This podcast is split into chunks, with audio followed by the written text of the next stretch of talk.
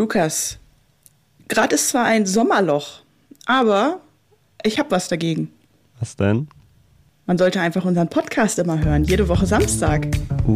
Das ist eine gute Idee. Ja, also, ne? Hört jetzt gut zu. Los geht's. Richtig. Los geht's.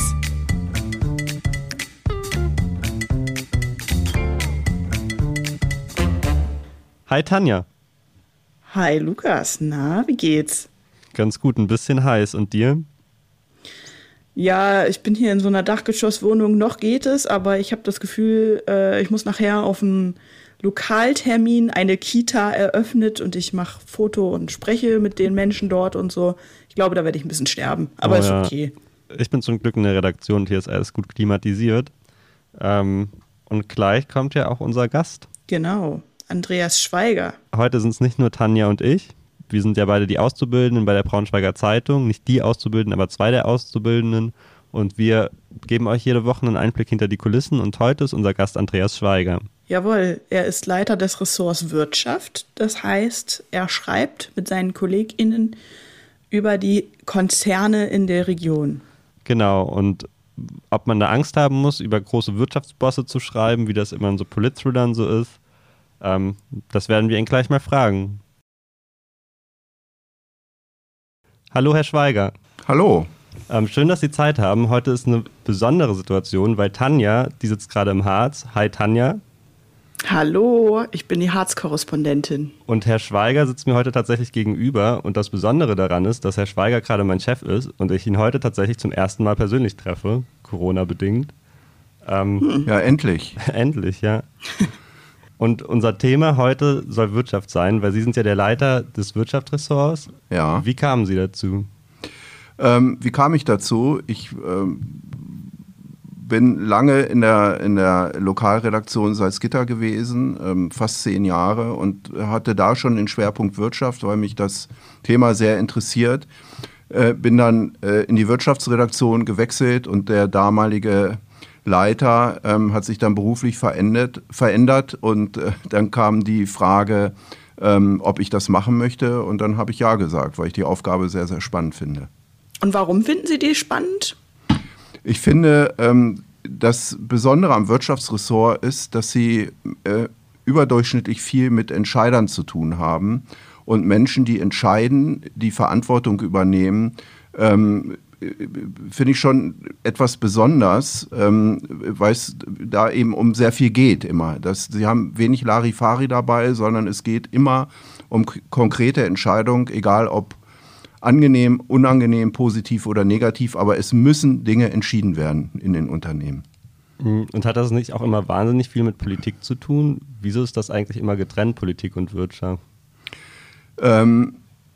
Naja, Wirtschaft heißt ja, wir kümmern uns um die Unternehmen, die natürlich das Ziel haben, Geld zu verdienen und aber auch eine riesen soziale Verantwortung tragen als Arbeitgeber.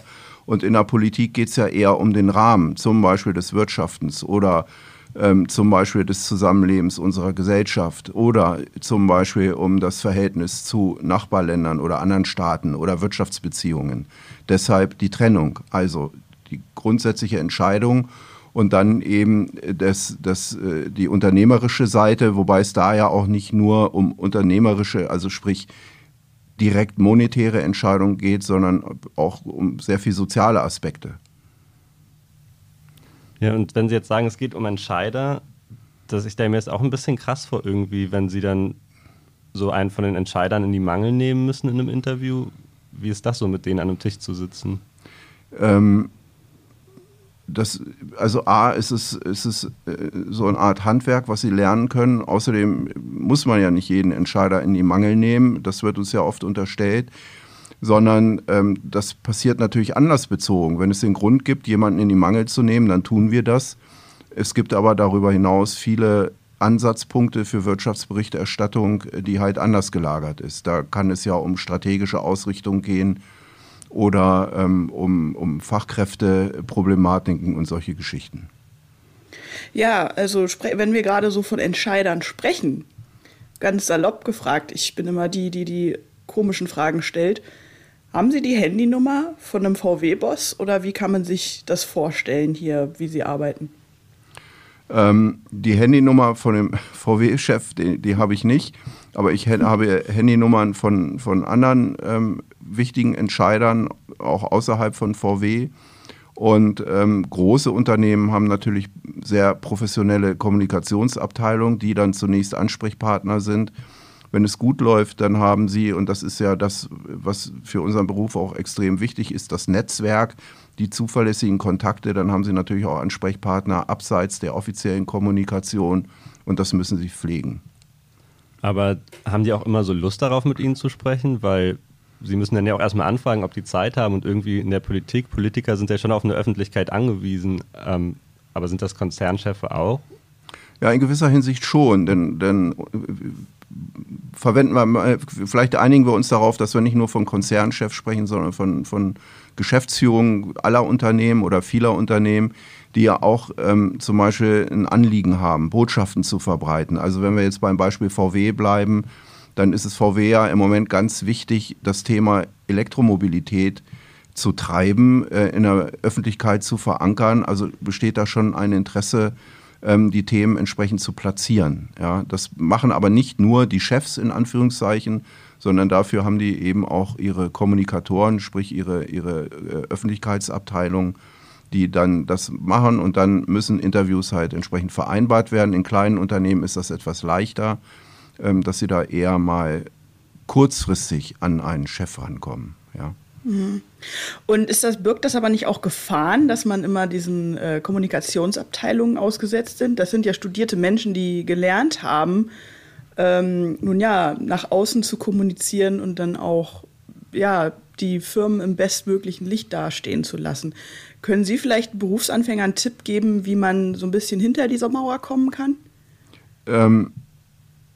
Das ist aus meiner Sicht kurzfristig schwierig. Also natürlich, grundsätzlich liegt es erstmal an den Fragekatalog, den Sie formulieren. Da muss man vorher ein bisschen Hirnschmalz investieren, um dann die entsprechenden Themen zu platzieren, die Ihnen als Journalist wichtig sind. Wenn Sie Informationen abseits der offiziellen Kanäle generieren wollen, wenn Sie daran kommen wollen, dann müssen Sie wirklich auch ein bisschen Zeit investieren, um Vertrauen zu Menschen aufzubauen, die Ihnen vertrauen, aber auch Sie als Journalist müssen dann Ihrem oder Gegenüber vertrauen, denn für uns ist es ja essentiell, dass wir Informationen bekommen, die über den Flurfunk hinausgehen, sondern substanziert sind, Substanz haben, Entschuldigung. Denn wir wollen ja auch nicht einfach alles, was uns zugerufen wird, ungefiltert transportieren. Also sind wir auf eine gewisse Verlässlichkeit unserer Informanten zwingend angewiesen, wollen wir seriös bleiben. Aber haben Sie da keine Angst, dass wenn Sie dann über irgendeinen Konzern schlecht berichten, dass die dann sagen, nee, dann das nächste Interview, das kriegen Sie dann auch nicht? Das habe ich so noch nicht erlebt. Also da sind die Unternehmen, die ich kenne, eigentlich professionell genug und die haben auch mittlerweile gelernt, da hat es auch einen Unterschied gegeben, das mag vor 15 oder 20 Jahren noch etwas anders gewesen sein, aber da haben die schon gelernt, auch mit Kritik umzugehen und sich zu positionieren, da muss man dann eben auch aufpassen, dass es dann nicht zu viel Kreide ist, ja, die da gegessen wird, sondern wichtig ist ja für uns immer eine kritische Distanz zu wahren, und das gilt dann auch für alle möglichen Situationen der Berichterstattung, sei es nun positiv, negativ oder einfach nur als unsere Rolle, die ja, wir sind ja auch in gewisser Hinsicht Chronisten, die einfach Dinge wiedergeben.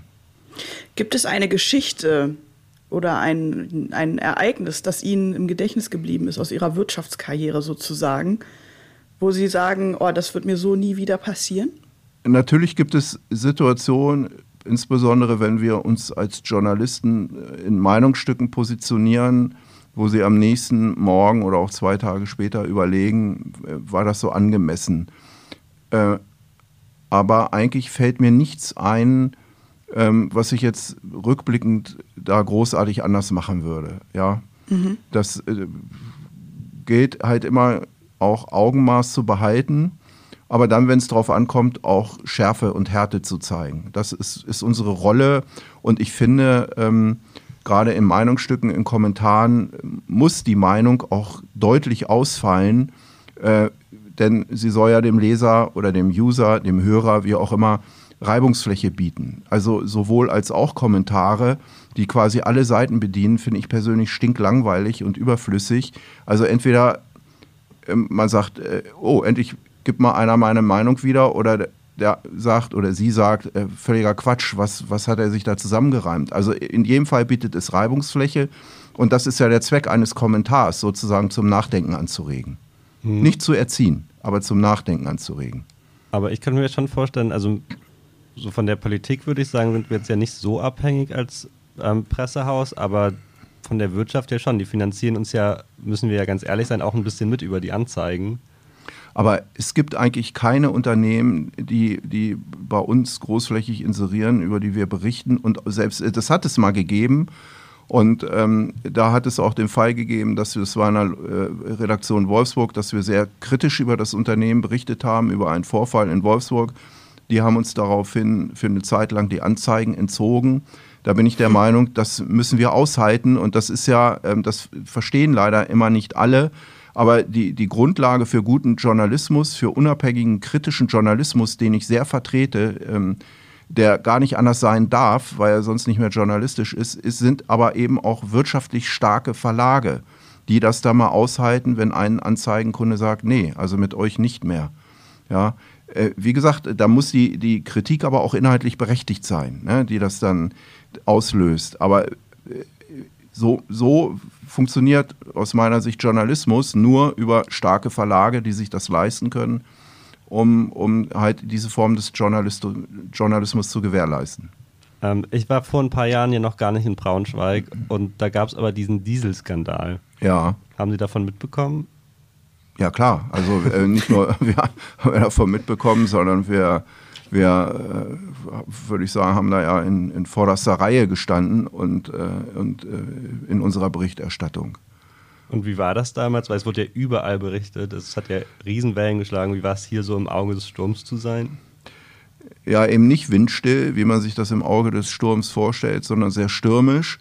Und das hatte uns wirklich auch, also im Prinzip beschäftigt uns das ja bis heute, wenn auch nicht mehr in dieser Intensität. Aber es ist weiterhin ein immer wiederkehrendes Thema. Und als das damals hochkochte, da war das natürlich, hat das alles überlagert, wie jetzt am Anfang auch Corona. Da war ich jetzt als Wirtschaftsjournalist nur am Rande tangiert. Aber da hilft auch dann letztendlich die Erfahrung, denn es gab andere Fälle, wie zum Beispiel 2008, 2009 hat ja Porsche versucht, Volkswagen zu schlucken. Und das war damals auch eine sehr emotionale Phase für die Mitarbeiter von Volkswagen mit riesen Kundgebung. Auch da ging es dann auch noch ums VW-Gesetz, das überlappte sich so. Also da hilft schon, so einiges erlebt zu haben, und überhaupt sollte man dann als Journalist immer bestrebt sein, möglichst cool, möglichst ruhig zu bleiben, um nicht den Überblick zu verlieren. Der Dieselskandal war ja ein großes Ding, haben wir eben festgestellt. Wie hat sich da Ihr Arbeitsalltag verändert, so für die kurze Zeit, als das so akut war? Naja, der Alltag hat sich insofern verändert, als dass die Schlagzahl natürlich stark gestiegen ist. Denn wir in der Wirtschaftsredaktion beliefern ja nicht nur die Wirtschaftsseiten im Printprodukt und das Wirtschaftsressort online, sondern Sie finden ja Wirtschaftsberichterstattung, zum Beispiel, bleiben wir mal bei Print, auf der Titelseite, auf der Meinungsseite, auf der Hintergrundseite. Und da hat die Intensität natürlich zugenommen. Da war jeden Tag VW-Aufmacher auf der Titelseite. Wir haben fast täglich Meinungsstücke geschrieben. Wir haben fast täglich ganzseitige Geschichten oder sogar mehrseitige Geschichten über den Dieselskandal geschrieben.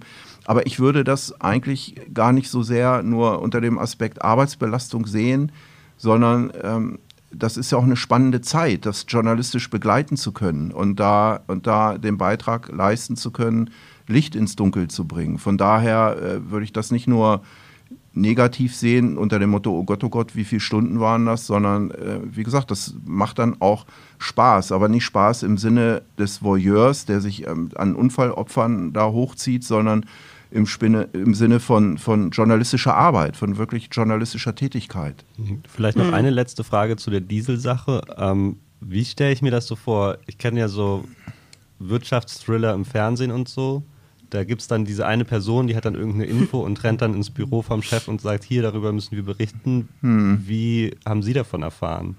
Also ich habe erfahren davon, das weiß ich noch ganz genau, ich hatte, das war an einem Freitag im September 2015 und dann kam abends in der Tagesschau, ich hatte an dem Tag frei, kam in der Tagesschau die Nachricht, dass die US-Behörden jetzt da ein Abgasvergehen festgestellt haben und dass das VW zig Milliarden kosten kann. Und da war mir schon klar, jetzt gehen die Uhren anders. Das hat sich dann an dem Wochenende sozusagen, haben sich die Gewitterwolken noch mehr zusammengeballt und zusammengezogen. Und ab Montag tobte dann der Sturm los. Dann gab es ja auch eine entsprechende Info von Volkswagen. Kurz danach ist der damalige Konzernchef Winterkorn zurückgetreten und ja, aber erfahren davon habe ich tatsächlich an meinem freien Tag. Und da war mir aber sofort klar, das ist keine Meldung wie jede andere. Und wie ist das denn so? Gibt es aber auch Menschen, die in Konzernspitzen sind oder in der Wirtschaft arbeiten und Entscheider sind, die richtig, richtig gerne im Rampenlicht stehen, die sich darum reißen, in der Presse aufzutauchen? Nee, also die mag es geben. Aber Sie merken, ich überlege jetzt, dass jemand so richtig scharf darauf ist, heiß darauf ist. Natürlich gibt es dann Entscheider, Manager, die aufgrund ihrer Funktion da eine gewisse Routine aufbauen und die dann relativ locker da rangehen. Und da gibt es natürlich unterschiedliche Temperamente. Das ist dann etwas gelöster oft, weil da die Erfahrung vorliegt. Sie haben aber auch Entscheider, die eigentlich sonst gar nichts mit Medien zu tun haben. Und da gilt es dann auch immer erstmal Vertrauen zu schaffen, also Journalismus auch zu erklären, weil ja leider bei manchen das Bild des Journalisten nicht so toll ist oder unterstellt wird, immer nur die negative Nachricht zu suchen. Und dann muss man das halt erklären, wie wir arbeiten. Und ich habe damit eigentlich ganz gute Erfahrungen gemacht. Also ich kann mich jetzt an keinen Fall erinnern. Also sicherlich gibt es immer mal wieder Fälle, wo es dann unterschiedliche Auffassungen über die Art der Berichterstattung gibt. Aber dass dann wirklich brutal die Tür zugeschlagen wurde, das kann ich mich jetzt so ad hoc nicht dran erinnern. Das haben wir, glaube ich, immer ganz gut hinbekommen. Ich hatte letztens ja auch einen Termin, wo dann einer der Entscheider, ich sage den Namen jetzt mal nicht, hat gesagt, Andreas Schweiger schickt Sie, der Autopapst.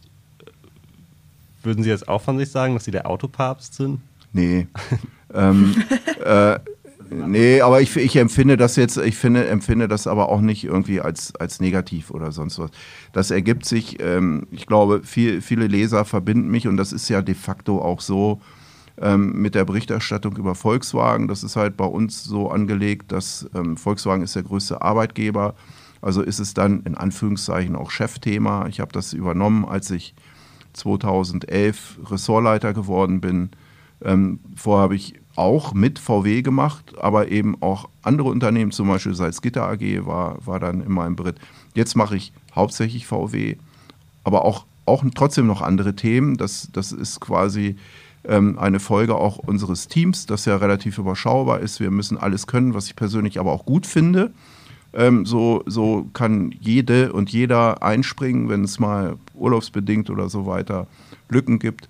Da sind wir alle relativ im Thema und ich mache jetzt halt schwerpunktmäßig VW. Davon leitet sich wahrscheinlich der Autopapst ab. Aber fühle mich eigentlich auch noch relativ zu Hause in der Berichterstattung über die Salzgitter AG oder über andere Unternehmen. Ja. Und es geht ja auch nicht nur immer um VW bei Autos, bei Ihnen geht es ja auch oft um Elektromobilität und... Um Zulieferer, na klar, um strategische Themen Autos und so weiter, ja.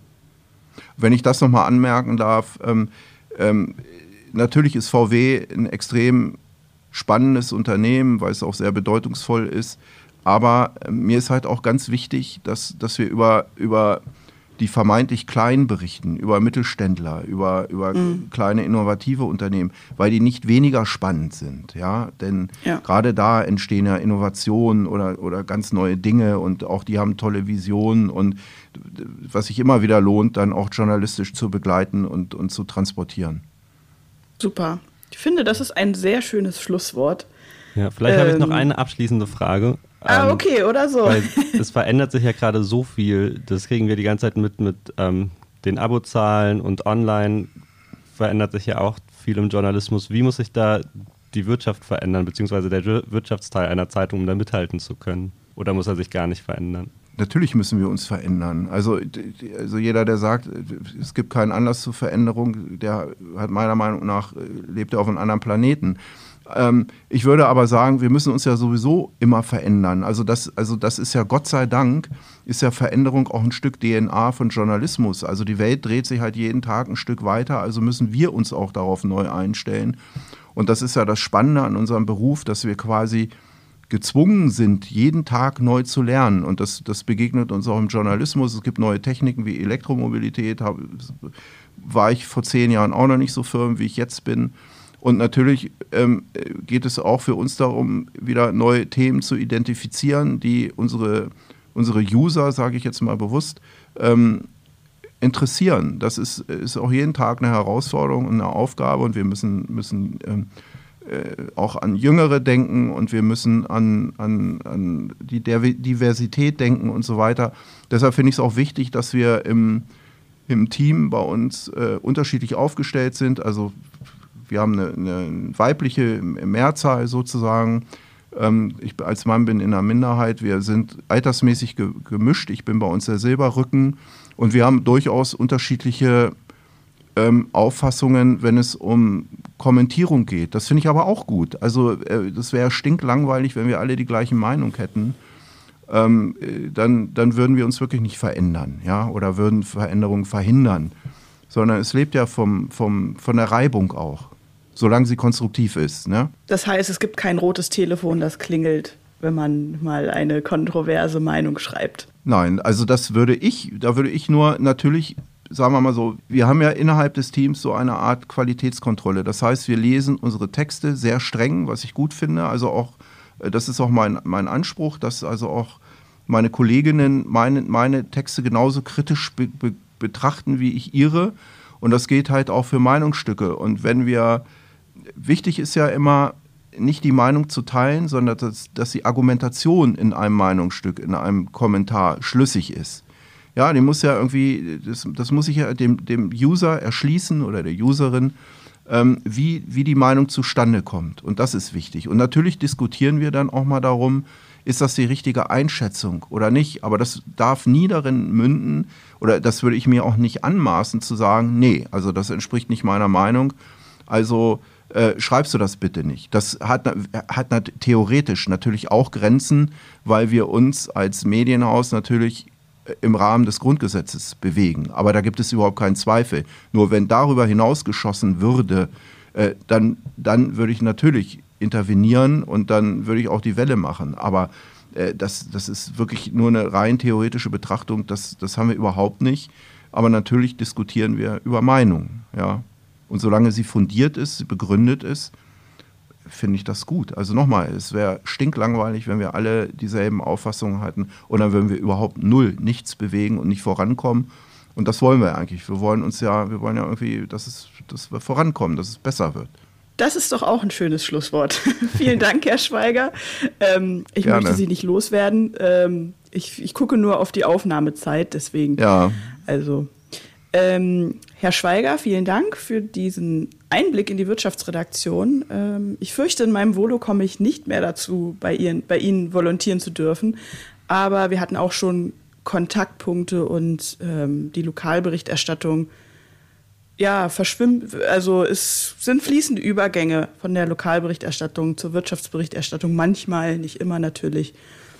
Und ja, wer Texte lesen will von den Wirtschaftsnachrichten der Braunschweiger Zeitung und den Wolfsburger Nachrichten, der kann unsere Portale online aufrufen. Wir verlinken euch das Wirtschaftsressort in den Shownotes. Ja, vielen Dank, Herr Schweiger. Sehr gerne, ich danke auch. Also den VW-Skandal hätte ich auch gern so als Journalistin verfolgt. Und du? Ja, auf jeden Fall. Aber das stelle ich mir auch echt als viel Druck vor. Ja, das stimmt. Lange, lange Tage müssen das gewesen sein. Aber ich denke, so ist das halt, ne? Bei der Braunschweiger Zeitung und auch bei den Wolfsburger Nachrichten, da hast du die Konzerne vor der Nase. Das ist eigentlich echt spannend. Auf jeden Fall. Macht mir auch echt Spaß in der Wirtschaft. aber eigentlich komme ich ja vom Theater. Hm. Wie man aber so genau über Theater schreibt, weiß ich eigentlich auch nicht so richtig. Nee, das muss dir jemand erklären, ne? Ja, du? Also, nee, lass mal. Ich weiß noch eine bessere Person. Wie wär's denn mit Martin Jasper, dem Ressortleiter der Kultur? Zufälligerweise hat er auch schon einen Termin mit uns nächste Woche. Ach so, ja, dann war das alles jetzt ja so ein bisschen gespielt nur, ne? Wie im Theater eben. Oh. Und wir können uns auf jeden Fall freuen. Das wird nämlich ein sehr interessantes Gespräch. Auch darüber, was Kultur bedeutet und was Kultur im Lokalen bedeutet und ob man sich Feinde macht, wenn man schlecht über irgendwelche KünstlerInnen schreibt. Ja, ob man nur, also wirklich, das macht was aus, ja. Wenn man am Theater lang geht und von Schauspielern und Schauspielerinnen verprügelt wird, ist nicht gut. Nicht gut. Nicht gut. Aber ob das so ist oder ob das Ganze doch ein bisschen ungefährlicher ist, das erklärt uns Martin Jasper nächste Woche. Genau. Wir sehen uns. Bis dahin, danke fürs Zuhören. Ciao.